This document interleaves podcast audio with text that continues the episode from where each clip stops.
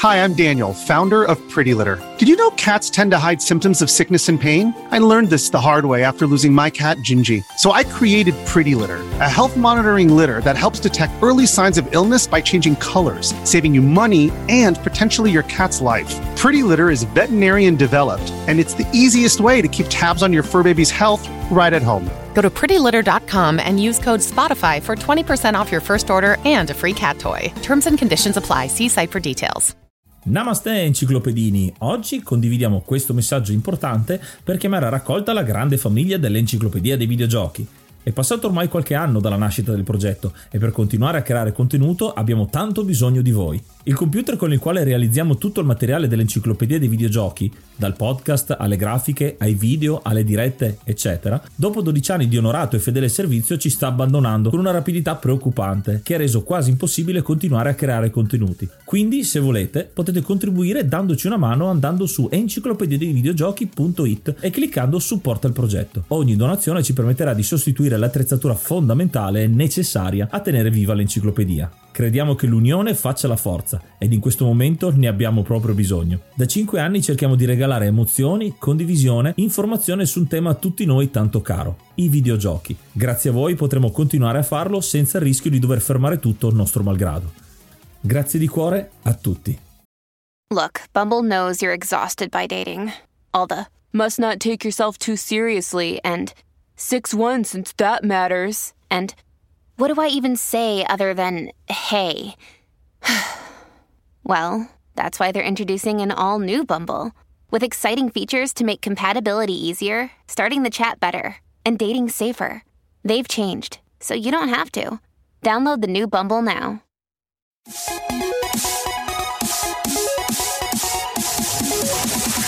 Namaste, benvenuti ad un episodio bonus dell'Enciclopedia dei Videogiochi. Io sono Yuga. Ed io sono Ace e bentornati a Health Points, la nostra rubrica di punta nella quale mettiamo a confronto salute e videogiochi. Nella prima abbiamo iniziato parlando di salute fisica e delle sue applicazioni nell'e-sports. Nella seconda stagione invece abbiamo approfondito la salute mentale e la psicologia. Mentre nella terza stagione abbiamo parlato di benessere e crescita personale. E in questa quarta stagione abbiamo deciso di parlare di salute sociale sociale l'abbiamo chiamata. In questi cinque episodi parleremo di confronto generazionale, di come i videogiocatori interagiscono tra di loro e quali sono le esperienze che ci possono venire in aiuto per evolvere la nostra percezione del medium. Ma noi siamo solo dei videogiocatori, come diciamo sempre, e per questo, anche in questo caso, ci facciamo affiancare da esperti del settore. In particolare questa stagione è nata grazie a una collaborazione, una discussione che stiamo avendo in corso, insomma abbiamo iniziato pian pianino e ogni tanto ci sentiamo per uh, approfondire dire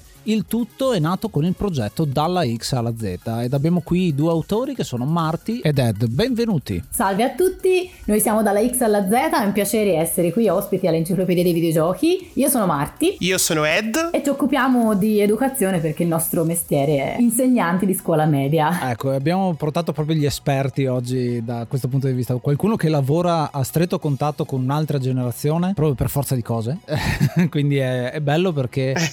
Quest'anno con questa parola intergenerazionalità vogliamo dare spazio proprio a questo. Questo ciclo di puntate, episodi, vedremo di esplorarlo in tante maniere. Oggi lo dedichiamo a un altro aspetto che abbiamo già affrontato quando abbiamo parlato di videogiochi e violenza dal punto di vista psicologico, della salute mentale, di quali sono i risvolti più tecnici, più fisiologici anche nella testa delle persone che si trovano a essere esposti, insomma, alla violenza nei videogiochi. Oggi lo vediamo più dal punto di vista proprio sociale e anche come si sono evoluti nel tempo. Ci sono tante cose di cui parlare, quindi sarà una bella conversazione. Sì, l'intergenerazionalità è anche un po' il leitmotiv del nostro canale, no? Noi parliamo di questo proprio perché ci siamo accorti parlando con i nostri alunni che condividevamo moltissimi degli interessi che hanno loro, quindi videogiochi, in generale mar- materiale nerd, eh, serie tv, anime e ci siamo detti ma perché non parlarne in un'ottica intergenerazionale, quindi anche sfatando questo mito che c'è tutta questa distanza fra le generazioni, no? Noi ci chiamiamo dalla X alla Z proprio per questo, perché la generazione dei millennial fa un po' da ponte. Sì, assolutamente, abbiamo visto che non siamo poi così diversi, possono cambiare le forme di divertimento, di, di, entertainment, di prodotti a cui ci approcciamo, ma non le modalità alla fine e neanche quelli che sono poi i bisogni che ci spingono ad avvicinarci a determinati prodotti nerd, tra cui i videogiochi. Per cui, ecco, in quest'ottica abbiamo pensato che potesse essere interessante anche per altri condividere un po' la nostra esperienza e le nostre riflessioni. Sui videogiochi c'è sempre stato un grande scarto generazionale almeno percepito, no? C'è sempre stata la generazione che incolpa quella successiva di stare troppo, di stare troppo con i videogiochi oppure di giocare a giochi che non sono adatti o specialmente riguardo al tema di oggi per l'appunto. Ecco, io ci terrei proprio a iniziare eh, definendo un attimo eh, la violenza, la quantità di violenza che c'è nei videogiochi. Come detto la storia dei videogiochi non è ancora grandissima, appunto non sono ancora così tanti decenni per essere così storica, ma stiamo incominciando appunto a tenerne traccia. Dall'inizio, eh, da quando sono anni 70-80, la violenza non poteva neanche venire eh, raffigurata visto le, la tecnologia che c'era e poi man mano eh, abbiamo avuto i primi esempi, eh, ovviamente molto stilizzati e che lasciavano molto all'immaginazione. Via via con eh, la modernità dei giochi che venivano fuori col 3D o comunque anche nelle digitalizzazione delle persone vere per dentro, all'interno dei videogiochi, si ottiene questa violenza man mano crescente, cavallo tra gli anni 80 e 90 sempre più forte. Poi è quasi sdoganata, se vogliamo metterla su questo piano eh, adesso. Eh, quindi io definirei un attimo quali sono ad esempio i giochi più violenti eh, sul quale basarci anche per chi ci ascolta. Beh, dipende anche da quali sono quelli che poi appunto piacciono ai ragazzi delle generazioni più giovani, no? I nostri ragazzi parlano spesso degli sparatutto in prima persona, che sono in assoluto il gioco preferito abbiamo fatto un piccolo sondaggio eh, tra un gran numero dei nostri studenti ed è venuto fuori che eh, sicuramente quello che ha più mm, successo fra loro è Fortnite, chiaramente più famoso in assoluto, soprattutto nella, nelle versioni in cui c'è un tutti contro tutti, quindi Battle Royale, no? Però se non erro, eh, perché io non sono una grande giocatrice di Fortnite, però ho guardato, ci ho provato, insomma, cioè, mi, son, mi, sono impelagata un attimo in questa piccola avventura, ma poi l'ho abbandonata perché non, non è il gioco che fa per me, non è così violento dal punto di vista della rappresentazione, ad esempio, del sangue. È più l'esperienza di gioco collaterale che riguarda poi altri aspetti, no? Per esempio l'acquisto di skin, eccetera, che attira i ragazzi più che la violenza in sé per sé. Se vogliamo, il più popolare non è il più violento dei giochi, però altri che mi sono stati menzionati, sì, soprattutto sono survival horror e altri sparatutto come Call of Duty, ma insomma, niente che sia peggiore peggiori almeno che io ricordi dal Doom dei nostri tempi. Da un certo punto di vista il fatto che Fortnite appunto sia sicuramente popolarissimo e rappresenta effettivamente lo scopo del gioco è uccidere gli altri, ma lo fa in una maniera molto edulcorata, c'è una rappresentazione della violenza abbastanza bassa, c'è tanto di colorato cartunoso, un po' l'eredità del vecchio Team Fortress 2 che girava tanto tempo su, su Steam e che gira ancora, in realtà c'è ancora una bella community bella forte sono figli di quegli sparatutto della generazione post Doom soprattutto dove il 3D comincia a diventare imperante perché Doom è, ce l'ha il 3D ma è ancora un po' un falso 3D tra cui appunto da una parte si è andati verso l'iperrealismo quindi Call of Duty adesso che ne so c'è Pavlov c'è Tarkov tutti questi giochi super guerra dove il, c'è proprio una cultura delle armi anche abbastanza radicata. E dall'altra parte tutto un aspetto più cartunoso più sul sul gaming, sul gioco basato sull'esperienza collettiva, quindi siamo insieme, giochiamo, ci abbelliamo il nostro personaggio, eccetera, eccetera. Interessante perché sono modi di rappresentare la violenza già molto diversi uno dall'altro. Uno dei giochi nel mirino, almeno fino a un po' di tempo fa, ora eh, deve uscire il capitolo nuovo, perciò lo ritornerà sicuramente sotto i riflettori, è GTA ovviamente, no? Che i miei, almeno non so di Ed, ma i miei studenti lo menzionano poco adesso in questo periodo, ma proprio perché appunto forse siamo in attesa no, del nuovo capitolo, ma fino a un, qualche anno fa erano grandissimi giocatori di GTA e ricordo proprio che c'era tanto allarme nei confronti di questo titolo perché, oh mio Dio, sei un criminale che fa qualunque cosa, no? Che può fare qualunque cosa. Io ci ho anche provato a giocare, perciò posso dire che non è la cosa più violenta che abbia mai visto. Il concetto di libertà in GTA è una cosa particolare. Io penso che dipenda un po' anche dai giochi che abbiamo citato fino adesso, anche dalla eh, verosomiglianza col mondo reale. Giochi come Call of Duty, anche lo stesso GTA, per quanto ovviamente abbia delle fisiche, delle storie, delle situazioni fuori da, dagli schemi, fuori, fuori norma, rappresentino, col fatto che rappresentano un mondo potenzialmente vivibile, sia visto con più un occhio di riguardo, con attenzione per la pericolosità che possono avere. Però ci sono invece altri esempi, e parlo per il mondo degli open world, in contrapposizione di GTA c'è la serie di Saints Row, che per quanto sia verosimile, la storia è talmente sopra le righe, i personaggi sono usciti fuori dai fumetti o dai film action di serie B che anestetizzano un po' la violenza che c'è all'interno, una violenza quasi divertente. È un po' come Fortnite dove è tutto più colorito, dove l'obiettivo non è il divertimento non è uccido gli altri, eh, gli altri personaggi, ma vinco, elimino gli altri per vincere un gioco. Quindi è meno diretta, secondo me, la violenza dal punto di vista sparo a qualcuno. E faccio un esempio invece di un gioco ancora più vecchio per dire quanto la violenza possa essere pucciosa. Un gioco molto semplice, molto basilare come Bomberman Dyna Blaster, eh, dove era tutto colorato, i personaggi erano tutti carini, coccolosi, però l'obiettivo era mettere delle bombe e far esplodere gli altri. E quindi vedevi anche quelle animazioni di altri personaggi che esplodevano anche in maniera abbastanza, mi verrebbe da dire cruenta, però era talmente puccioso, talmente colorato, talmente da pupazzetti che non te ne accorgevi neanche. Mi ha fatto venire in mente una, un'esperienza che ho raccontato anche in uno dei nostri video, non so se ti ricordi Ed, quella dei puffi.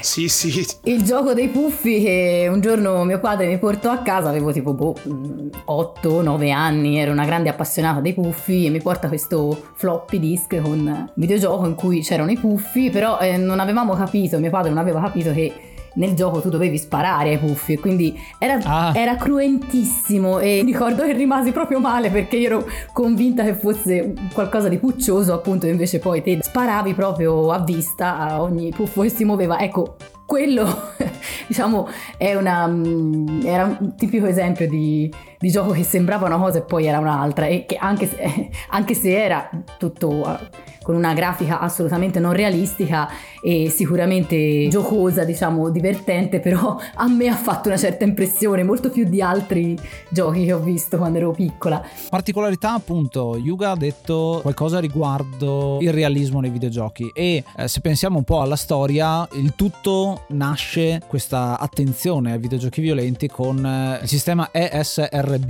in America, poi divenuto il PEGI in Italia, tra l'altro noi abbiamo anche un sistema italiano tutto suo per classificare videogiochi. E in quel caso i videogiochi che fecero scalpore erano Mortal Kombat che al tempo era considerato molto realistico perché stiamo parlando di una grafica digitalizzata in cui erano persone vere poi digitalizzate, attori veri e Night Trap che è un gioco che in realtà di violenza ce n'è poca a parte in alcuni momenti in cui c'è una persona che è tenuta dagli altri e gli fanno qualcosa quindi diciamo che senza entrare proprio nel dettaglio c'è violenza più psicologica ma anche fisica ma non quella parte lì che è Mortal Kombat, insomma, invece ce ha tantissimo, però sempre con FMV in quel caso, full motion video, quindi persone che eseguono queste cose. Questo concetto di realismo è molto presente perché ci sono tanti videogiochi in cui la violenza non è tanto rappresentare la violenza, ma è la modalità in cui viene rappresentata la violenza. Sì, e c'è anche da dire che violenza significa tante cose, no? Hai menzionato gli elementi gore, il sangue, ma c'è anche altro che può costituire un trigger, no? Qualcosa che dà noia a chi guarda, specialmente se si parla di ragazzi giovani, no? di persone che non sono nel target eh, del gioco, dell'esperienza di gioco. Mi viene da dire che ci sono anche dei contenuti dal punto di vista psicologico che possono a volte dare noia. No? Io adesso sto giocando in questo momento al bellissimo Hellblade e è stupendo, ma chiaramente non potrei mai farlo giocare a un ragazzino perché ci sono troppi elementi che, anche togliendo tutta la parte della violenza, del combattimento, ma ci sono troppi elementi che non sono accessibili e potrebbero anzi turbare. E di elementi che possono turbare anche dal punto di vista psicologico ce ne sono molti. Ovviamente si parla dei più classici violenza linguaggio scurrile sesso ma anche banalmente anche elementi che potrebbero risvegliare dei traumi o dei trigger che i ragazzi già hanno, no? Che ne so, situazioni familiari, abbandono, tutte cose che in un'esperienza di gioco possono venire fuori. Alcune sono controllabili, altre no, ecco. Sì, alla fine comunque uno degli elementi di molti giochi è proprio la storia e il modo in cui una storia è narrata e tante volte è proprio dentro a come ti viene offerta una storia che ci possono essere elementi disturbanti che non c'entrano niente con uh, la violenza in sé per sé, ma non tutte le storie sono proposte in maniera da essere comprese o adatte alle persone di tutte le età e questo è un altro elemento credo che all'interno anche dei giochi possiamo mettere tra i fattori di disturbo, quei fattori che cioè, forse dovremmo considerare quando andiamo a proporre un gioco a persone di diverse età. Sì, bisogna avere una certa attenzione perché appunto superficialmente la storia poco riesce a comunicarti, nel senso che non traspare subito magari il tema. Uno guarda Hellblade che hai citato tu, c'è una ragazza che fa determinate cose, ma la storia che ti viene raccontata ti viene raccontata nel corso del tempo. Se uno guarda semplicemente degli screenshot o qualche video ogni tanto, vede che beh, ci sono i combattimenti, ma non ha la stessa esperienza, la stessa sensazione che poi eh, questo gioco tende a, a portarti. Volevo portare due esempi perché secondo me sono molto utili per capire anche la percezione. Eh, io ultimamente mi è capitato di giocare a questi due giochi abbastanza di seguito e li ho messi a confronto perché mi piace farlo. È iniziato maggio, quindi aggiorniamo l'elenco e ringraziamo l'hard mod Cry King e i normal mod Rick Hunter, Groll, Don Kazim, Lobby Frontali, D-Chan, Blackworm, Stormbringer, Baby Beats, Belzebrew, Pago, Strangia, Numbersoft, Sballu 17, LDS, Brontolo 220, Dexter, The Pixel Chips, Ing Bastard, Vito M85, Noobswick, Appers, Vanex Abadium e Nikius 89. Se vuoi entrare anche tu nel gruppo dei mecenate, vai su enciclopedia di videogiochi.it, clicca supporta il progetto e tramite la piattaforma Coffee potrai avere accesso ai nostri video backstage, allo store e anche al feed podcast senza pubblicità.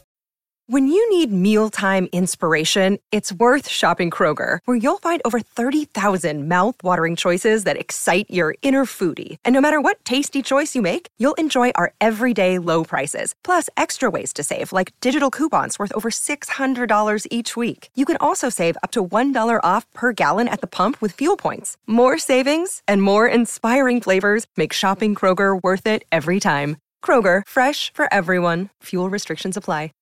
Vieni a seguire le registrazioni su twitch.tv slash enciclopedia videogiochi per vedere come nascono gli episodi del podcast.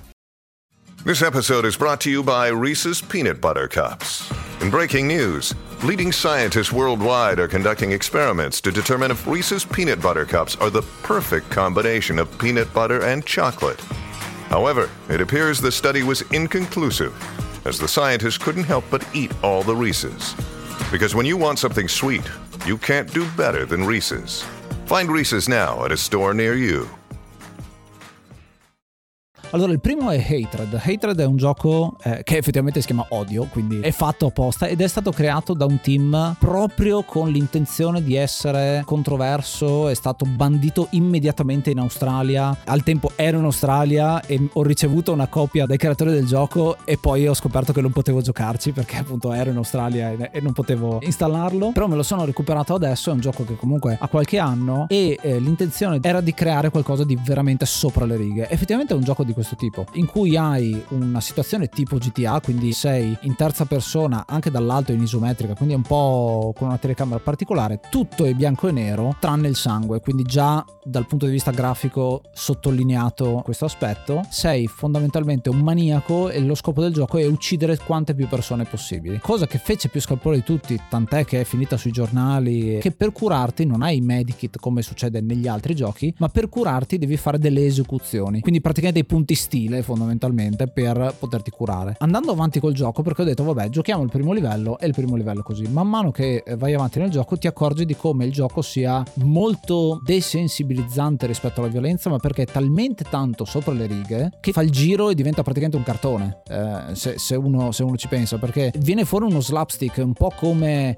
Willy Coyote che, o Tom e Jerry che si prendono a martellate o Grattachecca e Fichetto quella di, di, dei Simpson è quella tipo di violenza lì. Ovviamente se lascio un ragazzino davanti a questo videogioco completamente da solo è tutto un altro discorso. Chiaro, infatti il problema non è tanto appunto la pubblicazione del prodotto mediatico in sé o la sua distribuzione, no? È un po' come sempre tutte le cose che vediamo o che, o che compriamo, delle quali fruiamo nella vita di tutti i giorni, possono esistere, non esiste censura, esiste però un controllo. Prima parlavate del, del PEGI, eh, nel test che abbiamo somministrato ai nostri alunni c'era una domanda, la domanda era ma insieme ai tuoi genitori controllate la classificazione PEGI prima di comprare un gioco? Vi lascio indovinare qual è stata la maggioranza delle risposte. La maggioranza delle risposte no, ovviamente.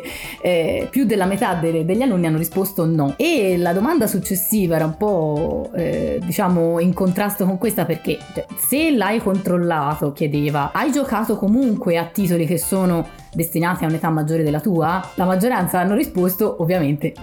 Eh, addirittura, addirittura una... diventa, diventa, un po' come sulla musica quando c'era e c'è ancora il simboletto del parental advisory, no? del, dell'explicit sì, lyrics. Sì. Il fatto che un, content esatto sì. il fatto che un uh, album avesse le parolacce era un motivo per comprarlo. E stessa cosa immagino sia nei videogiochi. Assolutamente. Più che intenzione sì l'intenzione c'è sicuramente da parte dei ragazzi. Diciamo che la, la violenza il contenuto esplicito attira o comunque non è un deterrente. Ma per quanto riguarda, per quanto riguarda i genitori piuttosto sembra una, una negligenza o comunque l'adulto che pur vedendo la classificazione PEGI decide di comprare lo stesso il videogioco, si prende la responsabilità e in alcuni casi mi è stato detto a voce dai ragazzi, sì ma mio padre, mia madre sa che mm, io non mi lascio impressionare, si fida di me, sa che so che cosa mi fa male e cosa no. E questo detto da un dodicenne, da un undicenne, fa un po' impressione perché non sempre sono in grado, non sempre siamo in grado neanche noi adulti, ma eh, a maggior ragione ecco effettuare un, un controllo, ripeto, non una censura, perché sarebbe deleterio e sarebbe anzi farebbe l'effetto opposto, ma effettuare un controllo sulle esperienze anche videoludiche che vivono i nostri ragazzi è importante da parte di noi che siamo genitori o educatori, ecco. Questo appunto ripeto non significa poi vietargliele, ma affiancarli, eh, spiegare loro, anche monitorare le loro reazioni perché qualcuno ha risposto, una piccola minoranza, però qualcuno ha risposto alla domanda ti è mai capitato di restare turbato da una scena che hai visto in un videogioco? Qualcuno ha risposto di sì. Perciò non è che non succede, succede e fa differenza se c'è un adulto accanto oppure no, eh, in quel momento. Vi racconto l'altro gioco perché prima volevo farvi il confronto tra Hatred e un altro gioco che mi ha turbato effettivamente quello che è successo. Eh, This is the Police, in realtà è una serie ma vi parlo del primo, è un gioco gestionale in cui siamo uno sceriffo che deve mandare la, i suoi poliziotti in giro per la città, quindi apparentemente molto, anche dal punto di vista visivo, molto innocente ecco, per come si presenta, nonostante comunque stiamo mandando in giro poliziotti. Qui pensavo fosse un gioco molto più leggero e invece alla fine tira fuori delle, delle cose molto pesanti perché sono i peggiori reati che voi possiate immaginare. La differenza rispetto a Hatred è che quasi niente viene mostrato, è tutto testuale, al massimo ci sono delle silhouette che mostrano il poliziotto che arriva sulla scena del crimine, un corpo riverso per terra, però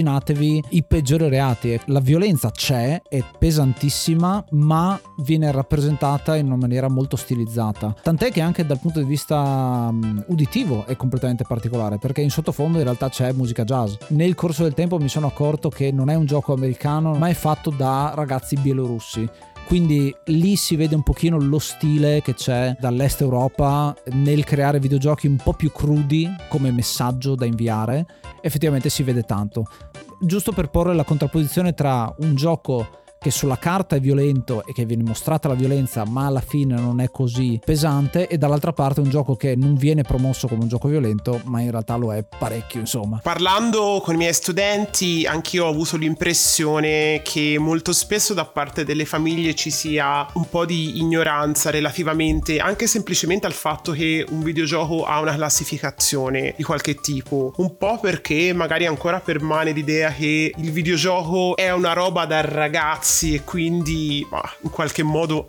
andrà bene. Un po' perché magari molto spesso chi mi cita videogiochi un po' più violenti o comunque con delle caratteristiche di un certo tipo ha dei fratelli più grandi e quindi racconta ci ho giocato con mio fratello e mia sorella maggiore, per cui c'è un passaggio in più di una persona che li ha fatti approcciare a quel determinato tipo di gioco. Però ecco, in generale non voglio generalizzare, c'è un po' una mancanza di comunicazione per l'appunto tra generazioni relativamente al prodotto videogioco e anche alla semplice consapevolezza che non sono tutti uguali, ci sono quelli più adeguati, ci sono quelli che magari no e tu hai uno strumento come la classificazione che ti può anche aiutare a capire che cosa può essere adatto a tuo figlio, che cosa puoi giocare con lui, che cosa magari non è proprio ecco la cosa ideale. Mi sembra che manchi consapevolezza relativamente a questo in una certa parte di mondo adulto. Sì, siamo strani noi generazioni precedenti perché oscilliamo tra il dare eccessiva fiducia che poi in realtà è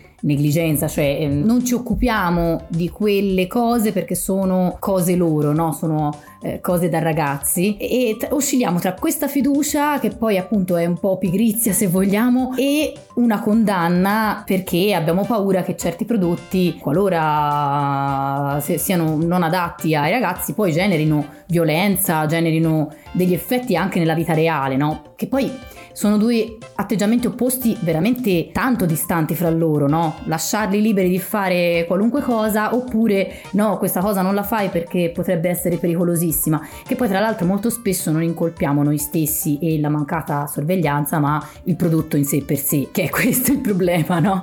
Eh, non è colpa del genitore o dell'adulto, ma è colpa del videogioco e di chi l'ha prodotto. E allora no, togliamo dal mercato. Un esempio che c'è stato nei, nei media è stato la, la, la serie TV Squid Game, che eh, a, a, scuola veniva chiacchieratissima che i nostri ragazzi hanno guardato. Era chiaro che anche per i contenuti, che tra l'altro erano di un alto livello di analisi sociologica, eh, non era una serie in target, cioè loro non erano in target per quella serie, era ovvio ed era lampante, però come sempre li metto davanti a Netflix, non mi interesso di ciò che guardano e poi me la, me la prendo e mi arrabbio perché hanno visto qualcosa che non è adatto a loro. Chiaramente eh, il controllo va esercitato in questo senso, però appunto eh, quando si parla di videogiochi c'è sempre un po' questa paura che allora gioca al videogioco violento, quindi c'è un un incremento della criminalità, no? Eh, c'è questa equazione che è praticamente diretta, mentre invece appunto ci siamo un po' documentati, gli studi al riguardo non sono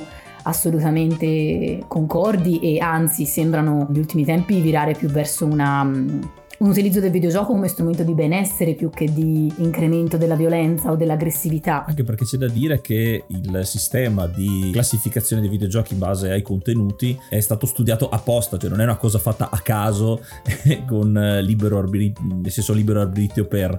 Eh, quindi il fatto di soprassedere a questi consigli, a comunque a, queste, a questi dettami, eh, va un po' contro e ci si prende appunto la responsabilità di far giocare o meno, scegliere o meno e di partecipare o meno all'esperienza l'esperienza di gioco eh, dei figli, nipoti, insomma comunque la generazione più giovane che ha a che fare. Questo può essere anche però eh, il fatto di seguire e comunque di accettare e elaborare questi, questi contenuti, questa classificazione per in un certo senso aiutare anche chi fa i videogiochi a, non dico correggere il tiro, ma a prendere delle decisioni, eh, sempre dal punto di vista poi comunque marketing eccetera, che possono comunque soddisfare un pubblico più ampio. Qui mi ricollego alla questione di Mortal Kombat. Mortal Kombat che è stato uno dei fautori di queste classificazioni dalla sua uscita negli anni 90, eh, via via ha avuto eh, nella sua caratteristica quella che si ricordano tutti quando citi Mortal Kombat le fatality, ovvero i modi spettacolari di uccidere il proprio avversario.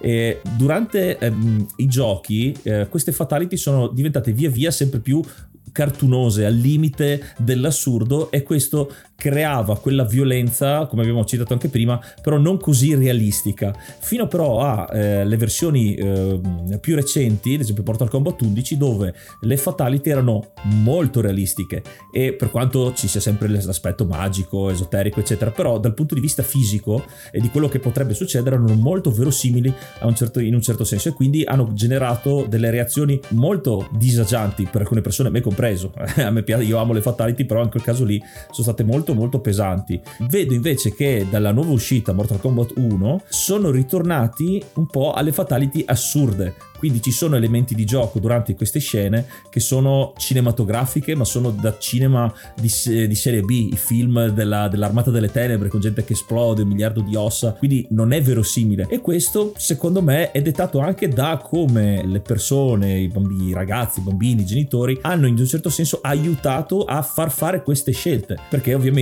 chi crea questi giochi va poi anche a vedere le reazioni del pubblico per poi portarlo avanti. Però da un certo punto di vista Mortal Kombat è anche figlio di un franchise, quindi molto del pubblico è il pubblico di lunga data, chi giocava da piccolo magari Mortal Kombat e quindi c'è tanto di revival da questo punto di vista e questo è anche figlio di tutta quanta una serie di revival eh, in tutti quanti quelli che sono i franchise di picchiaduro. Eh, Street Fighter 6, eh, Tekken che sta per uscire l'8 al momento della registrazione, King of Fighter che si è reinventato un'altra volta, ognuno si è specializzato in una cosa diversa. C'è chi è più andato verso l'e-sport puro, c'è chi è andato come Mortal Kombat verso la super violenza da, da, da quel punto di vista lì, no? Perché è il gioco con le fatality. Però Mortal Kombat viene molto menzionato eh, tra eh. i picchiaduro Vedi, eh, nominati dai, dagli studenti che hanno risposto al questionario, è tra i preferiti.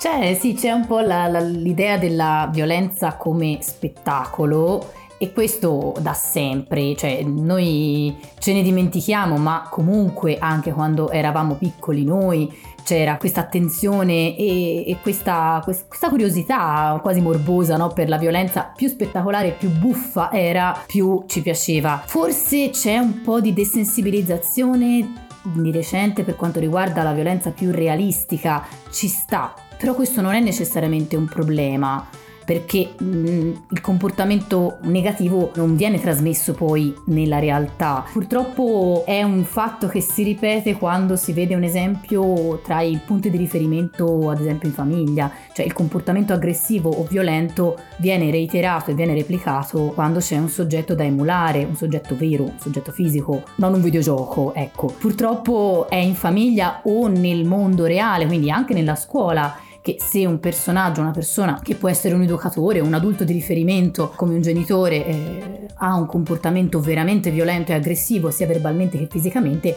è lì che eh, il, gio- il più giovane tende a replicarlo perché vuole assomigliare a quella persona perché è quella che lo sta crescendo, no? che lo sta tirando su. L'aspetto della curiosità verso la violenza è una cosa, mi sento di dire, piuttosto umana, perché per tanti versi la violenza è eh, un tabù, la morte è un tabù, fa anche parte proprio della natura umana comunque andare a cercare quello che ci spaventa, sia per curiosità, per esorcizzare la paura, perché è come una sorta di passaggio, no? di, di rito, di passaggio, di formazione, quindi credo sia una cosa che abbiamo vissuto un po' tutti, o comunque gran parte delle persone, anche noi da più giovani. Questo non soltanto relativamente al videogioco, ma relativamente a tutto quello che prometteva di spaventarci, di farci vedere delle cose particolarmente violente, negative, inquietanti.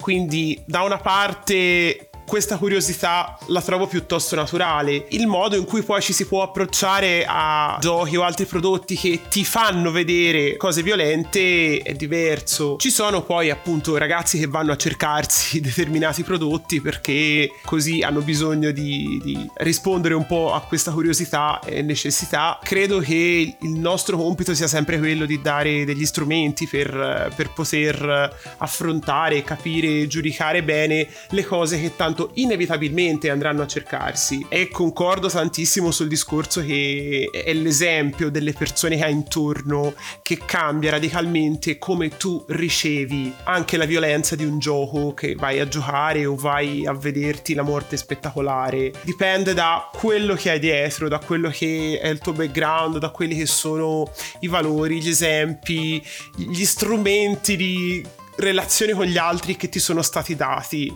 e sulla base di persone molto diverse tra sé si va a innestare quello che io posso sperimentare in un gioco violento. Per cui lo stesso identico gioco può essere vissuto in maniera diversissima e, ed è davvero tutto quello che ti porti dietro che poi produce determinate reazioni e non è mai il gioco in sé. Sì, è una, un fattore culturale. Mi piace il fatto che la violenza fa parte della, del mondo e eh, imparare a conoscerlo all'età giusta non è neanche una questione di numeri, ma è proprio una questione di maturità, di essere accompagnati un passettino alla volta ad affrontare quella che è la violenza senza essere troppo impattanti, perché se uno è troppo impattante crea quelli che si chiamano traumi, che è abbastanza normale come, come ragionamento e, e, ragiono io che non sono psicologo eh, e non ho nessun tipo di esperienza, se non il fatto che sono un papà anch'io e quindi vedo anche quello che succede eh, a mia figlia, come affronta lei eh, la violenza e come gradualmente diciamo si trova esposta a, a, queste, a queste cose, non solo i videogiochi perché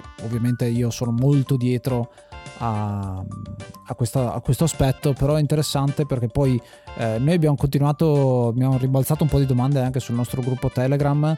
E noto dove abbiamo tanti papà nerd videogiocatori e ci parlano della loro esperienza di figli, come essere videogiocatori ti porta ad avere molta più attenzione a magari non ripetere anche quelli che sono i traumi che abbiamo avuto noi da ragazzi su alcuni videogiochi proprio perché non siamo stati accompagnati in una determinata maniera. Insomma, sto scorrendo un po' i commenti, ne, ne vedo tanti diversi. È particolare perché ehm, alla fine è una questione di quanto tempo voglio investire per fare in modo che eh, la persona a cui voglio bene cresca meglio, ecco, da, da, quel punto di vista. Posso accompagnarlo ancora di più. Sottolineo anche una cosa, il sistema PEGI e l'SRB si basano molto sull'età, che è una cosa che forse nel tempo bisognerebbe riguardare semplicemente perché la società si sta evolvendo con altri tempi e quindi mh, è uno stereotipo ma effettivamente è così. I nostri ragazzi crescono sempre più in fretta sai queste fra- frasi qua effettivamente sono esposti sempre a più cose e quindi tecnicamente crescono più in fretta perché semplicemente vengono bombardati molto più velocemente delle cose. Su questo ci sono dei passi in avanti ed sono molto contento di questo. Io l'ho notato ad esempio al cinema eh, parlando anche di altri medium il fatto che non c'è più il simboletto eh, 18 più 16 più e basta ma c'è la specificazione di qual è il tipo di violenza affrontata. Tutti quanti quelli che sono gli elementi qua interviene la GCOM anche con, con, un sistema che serva da guida a capire che cosa c'è all'interno del medium prima di andare a fruirlo, capito? È importante che si sappia quali sono i possibili trigger perché è, di, è, diverso, è molto diverso. Quello che faceva spavento a me da ragazzina, a parte io mi impressionavo per qualunque cosa, perciò non faccio testo, ma forse proprio perché non ho avuto delle esperienze che mi hanno formata, no? Quindi mi impressionavo per qualunque tipo di, di, di violenza, anche quella buffa, anche quella un po' cartunesca, ma è importante che i ragazzi sappiano o che i genitori sappiano a, a cosa vanno incontro in quel determinato videogioco e non soltanto appunto una, una, divisione che vada in base all'età perché effettivamente è un luogo comune ma, ma, è vero che adesso sono in grado anche da più giovani di comprendere determinate istanze anche sociali appunto su alcuni aspetti della vita ci puoi fare un discorso con alcuni ragazzi che un tempo forse non potevi. Poi magari su altre eh, eravamo molto diversi noi, eh, su altre eravamo più avanti tra molte virgolette perché non si può parlare di avanti e indietro perché il mondo cambia in un modo e basta, no? va soltanto avanti. Però ecco, è vero che alcuni elementi che parlo anche di società, di politica, di eh, odio e mh, mm, solidarietà, queste cose, ci sono alcuni aspetti de, de, di queste cose qui che magari un ragazzino delle medie come potevamo essere noi quando andavamo alle medie non discuteva e invece con, con i ragazzi di oggi se ne può parlare anche perché sono esposti a tanta di quella roba sui telegiornali, eh, sui social, che è normale che si debbano fare più domande di quante ce ne facevamo noi no? all'epoca.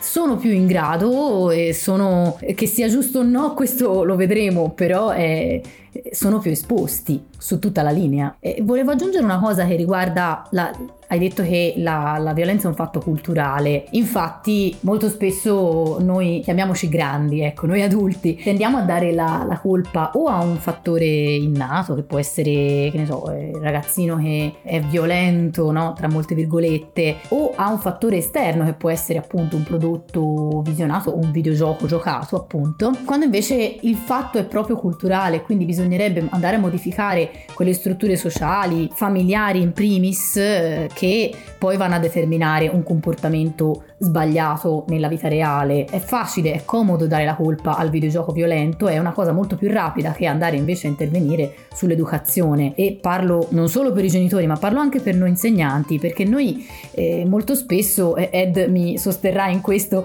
sentiamo tanti discorsi anche di colleghi che dicono ah ma eh, i social o i videogiochi eh, tutte le cose alle quali sono esposti ragazzi si dà la colpa ai media quando invece dovremmo essere noi a porci come mediatori come facilitatori come interpreti di questi media. E fa fatica però è così siamo noi a doverlo fare. Sì assolutamente eh, siamo noi a doverlo fare e siamo noi anche a dover affrontare una paura tipica di tutti, credo, cioè la paura degli aspetti peggiori del, dell'animo umano. La violenza, oltre che un fattore culturale, è qualcosa che riguarda ciascuno di noi, è qualcosa che potenzialmente è dentro ciascuno di noi. Quando la vediamo a volte eh, agita dai ragazzi, dagli studenti, da, dai figli, comunque dai ragazzi che in qualche modo ci sono affidati, scatta anche un meccanismo di paura e quindi è molto più rassicurante poter trovare un colpevole che sta al di fuori di noi, al di fuori della società stessa. È, è molto bello no? poter dire che è, sta- è, stato il videogioco a provocare questa cosa. È molto più difficile affrontare il fatto che le dinamiche violente ci sono, esistono, sono all'interno della società, a volte senza volerlo anche noi stessi per primi, anche con le migliori intenzioni, ma non riusciamo a vederle o portiamo eh, degli elementi che le aumentano invece che arrivare a farle sparire. E quindi trovare il colpevole fuori è sempre facile. E i videogiochi sono in buona compagnia no? con un sacco di altre cose i social vari tipi di musica nelle varie epoche e così via. Tutto, tutto quello che riguarda ciò che la generazione prima non capisce eh, con, con Marti nei nostri video abbiamo parlato spesso eh, per esempio degli anime, no? di tutto quello che è mm, il mondo dell'animazione del fumetto giapponese che oggi è molto più accettato e sdoganato, ma eh, mm-hmm. quando eravamo più insomma, quando eravamo giovani noi, quando avevamo noi l'età dei nostri studenti, era un altro, un altro grande tabù di cui non si poteva parlare perché facevano diventare i ragazzi violenti ed erano la causa di tutti i mali ma è, è, è, facile dare la colpa a qualcosa che sta fuori, è più complesso cercare di smontare le dinamiche violente dall'interno. Sì, Yuga se lo ricorda molto bene il periodo in cui solo lui comprava i manga, vero? Sì, infatti quando non era ancora mainstream eh, erano manga estremamente violenti, ma come detto tutti i media del, del tempo che non venivano compresi perché appunto erano delle novità come i cartoni animati giapponesi, eh, la musica erano quel tabù che, da, che era facile dire togliamoli, quindi non diamo nessun, eh, nessun appiglio, nessuno spiraglio, nessuna, eh, nessun invio, nessun imbecco a fare queste azioni, diventare violenti, eh, piuttosto che gestire la cosa. Quindi hai queste... Mh, eh, queste cose che potenzialmente possono generare pensieri, eccetera, ma eh, con, un'adeguata, eh, con un adeguato accompagnamento, una spiegazione, anche solo il sedersi a fianco a vedere un cartone violento, più o meno, insomma, eh, con, eh, con, uno più piccolo, con un più giovane, riesci comunque a dargli un insegnamento e fargli capire che comunque è tutta finzione, perché dopo tutto stiamo parlando tutti di media, i videogiochi, la tv, i cartoni, che al di fuori delle notizie vere, della violenza vera, che anche quella appunto eh, deve essere spiegata, se, se, se, no quella lì davvero rischia eh, di compromettere alcuni, alcuni pensieri. Eh, nella finzione, una volta che riesci a far capire questo, anestetizzi questa, questa cosa, la violenza eh, viene sollevata, eh, anche solo per i film horror, quelli, i film gore, mi viene un esempio su tutti, Splatter gli strizza, cer- Splatter gli strizza cervelli, è un film estremamente violento, ma guardando diventa quasi un film comico una volta che capisci che non è vero. Quindi, Come sono diventati i So, i Final Destination, che a un certo punto diventa talmente tanto sopra le righe che uno va a guardare per, per dire cosa si sono inventati questo Continuano giro. a impressionare soltanto me. Io non riesco a reggerli, proprio neanche quelli di splatter eh, eh più, mm, come dire, più, più, più, comici, non ce la faccio. Però, però è vero, quello che dite è assolutamente vero, è più una... È, è, è è più scherzoso che altro. E ho un'esperienza particolare relativamente a un horror e al tema di quello che dicevamo prima del, dell'essere un po' turbati e traumatizzati da cose non adatte eh, uno studente di, di, un po' di anni fa che eh, veniva sempre a raccontarmi le cose che vedeva, che giocava, perché insomma aveva capito che ero un insegnante recettivo alle sue passioni e più di una volta mi aveva espresso gioia per questo, perché lo stavo a sentire quando si entusiasmava per tutte le cose, eh, cominciò a martellarmi eh, dicendomi di guardare un film horror che lui aveva visto, che è Hereditary di Ari Aster, quindi non sicuramente un horror di quelli, ecco, anche un po' cartuneschi o adatti a un pubblico più giovane, perché... E io poi a un certo punto l'ho guardato perché ho avuto la percezione che non volesse tanto consigliarmi una cosa da vedere, ma che ne fosse rimasto turbato. E in effetti dopo averlo visto mi ha riparlato abbondantemente di una scena che si è risognato per diverse notti. Quindi c'era proprio una necessità di elaborare con qualcuno qualcosa che l'aveva turbato. Esatto, esatto. Eh, parte sottolinea proprio questa cosa. Ha trovato te perché eri ricettivo in quel momento. Molto spesso c'è il ragazzo che ha bisogno di poter condividere questa, questa esperienza per evitare di, per elaborarla fondamentalmente perché è un trauma come tante altre cose e i traumi vanno elaborati no? cioè ormai è sdoganato andare dallo psicologo per parlare dei propri traumi per tirarli fuori per andare a sviscerarli e capire effettivamente dove saltano fuori alcune, alcune dinamiche perché non vediamo il collegamento tra il nostro comportamento attuale e qual è la causa eh, radice, no? uno cerca sempre di fare introspezione. Siamo animali sociali e quindi condividerlo, continuare a parlare di queste cose fa solo che bene alla società, anziché mettere dei paletti. Che poi non è una diminuzione dell'empatia, no? Esatto. Guardare o giocare a un videogioco violento non significa poi che se imparo a eh, avere a che fare con la violenza allora sono meno empatico quando cose violente o brutte capitano alle persone intorno a me. Anzi, forse l'esperienza esperienza,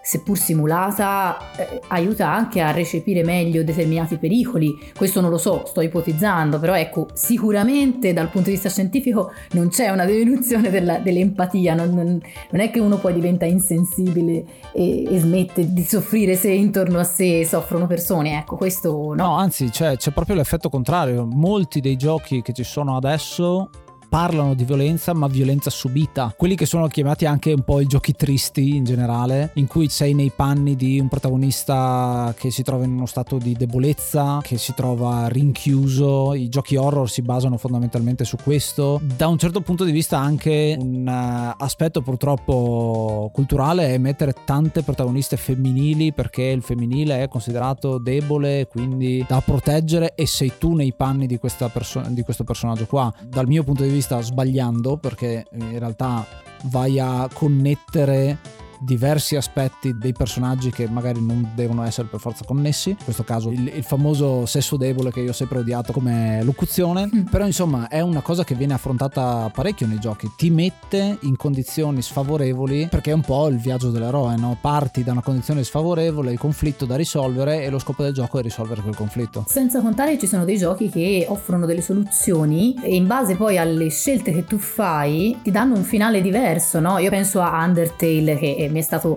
spesso citato dai miei ex alunni perché quelli di ora non lo conoscono, però eh, come gioco che stimola tra virgolette l'empatia perché al momento in cui tu fai le scelte sbagliate, tra virgolette, no? le scelte cattive, ti senti anche una persona cattiva e vorresti smettere di farlo, ma ormai hai impostato il gioco in quel modo e devi finirlo in quel modo o a The Witcher 3 io ho giocato diversi finali e insomma, eh, ovviamente non, senza far spoiler però ci sono delle scelte che portano a delle conseguenze delle quali, cioè, che, che, ti portano a pentirti poi di quelle scelte, no? E una di queste è non essere empatico con un altro personaggio e, e questo è secondo me anche un, un, valore educativo di alcuni videogiochi che si cerca sempre di più di, di valorizzare. Sì, ancora, ancora, di più la violenza come viene presentata qui differisce da quello che era una volta, rimane un aspetto di non conseguenza, ma eh, una volta proprio non c'era niente, cioè tu potevi uccidere indiscriminatamente all'interno dei videogiochi. Adesso c'è una conseguenza dal punto di vista di storia, dal punto di vista di finali diversi, di magari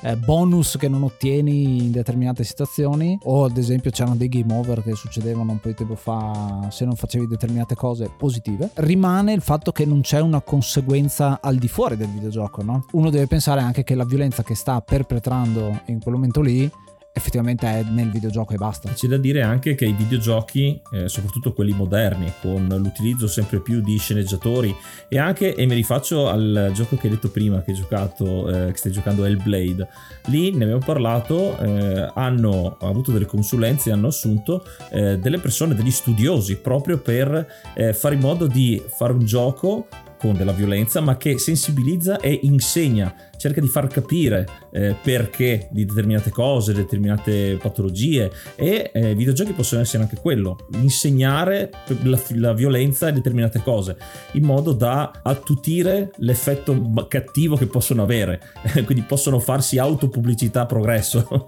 i videogiochi, quindi ribaltare completamente la situazione, quindi non essere più il videogioco da vietare perché è una violenza insensata che può provocare violenza al di fuori, a insegnare il contesto della violenza facendo capire le situazioni, quindi può essere anche istruttivo. Eh, come ho detto, si ribalta la situazione del, dell'aspetto e del eh, come viene visto il mondo dei videogiochi. Assolutamente, e bisognerebbe anche a scuola applicare di più questo principio, no? Di utilizzare il videogioco come strumento educativo. Ah, vedrai che col tempo sarà di più così, perché noi stiamo vedendo come il videogioco come forma di intrattenimento, come forma d'arte si sta evolvendo, è ancora molto giovane rispetto alle altre, sta vivendo gli stessi passi che hanno fatto film che hanno fatto probabilmente i telefilm che adesso si chiamano serie tv ma una volta si chiamavano telefilm. Fondamentalmente. Ai nostri tempi eh, no? parlando esatto, di generazioni ai nostri tempi. No no ma parlando cioè effettivamente è un medium che si evolve magari anche i videogiochi arriveranno a questo, no? hanno le stesse cose. No? Prima erano considerati diversi, eh, una novità e quindi la prima risposta per molti di noi alle novità è non accettare i cambiamenti, no? ma perché ce l'abbiamo dentro questa cosa. È, un, è, una delle cose che anche a teatro si lavora tantissimo sull'accettare il cambiamento. È molto interessante come spunto ed è per questo che vogliamo porlo al centro di questa, di questa stagione. Una cosa che voglio fare prima di lasciarci eh, è chiedervi a voi ascoltatori la vostra esperienza perché questa stagione qua ancora di di più vuole essere generazione confronto. Noi abbiamo ascoltatori di tantissime età diverse. Avere l'opportunità di parlare con insegnanti come voi, insomma, che sono a diretto contatto di ragazzi e quindi avere un parere diverso è già tanto e quindi facciamolo ancora di più. Enciclopedia di videogiochi.it e contattateci direttamente lì in tantissime maniere che avete. Bene, direi che per questo primo episodio della nuova stagione di Health Points eh, possiamo chiudere eh, per ora. Ovviamente ci eh, risentiamo per il prossimo episodio dove parleremo, anticipo un attimo, delle eh, generazioni di videogiocatori. Quello, eh, quindi metteremo un po' a confronto eh, quello che abbiamo anche fatto in questo primo episodio con la nascita un po' dei, dei la violenza nei videogiochi più eh, quelli moderni. Noi vi ringraziamo per l'ascolto e ringraziamo ovviamente Marty ed Ed che sono state preziosissimi eh, per questo primo episodio, davvero grazie molte. Grazie a voi, è stato un piacere e ci potete continuare a seguire anche sul canale, noi parliamo soprattutto di eh, cose che riguardano tutte le generazioni, quindi prodotti nerd ma anche videogiochi su YouTube ci trovate come dalla X alla Z. Ottimo, continuate a seguire Earth Points direttamente sul nostro archivio, potete andare su enciclopedia di videogiochi.it, fare una ricerca, Earth Points, trovate tutte le puntate di tutte le stagioni. Noi ci riascoltiamo al prossimo episodio e ovviamente giocate una pagina alla volta. Io sono Ace. Io sono Yuga. Io sono Marti. Io sono Ed. Namaste and be brave.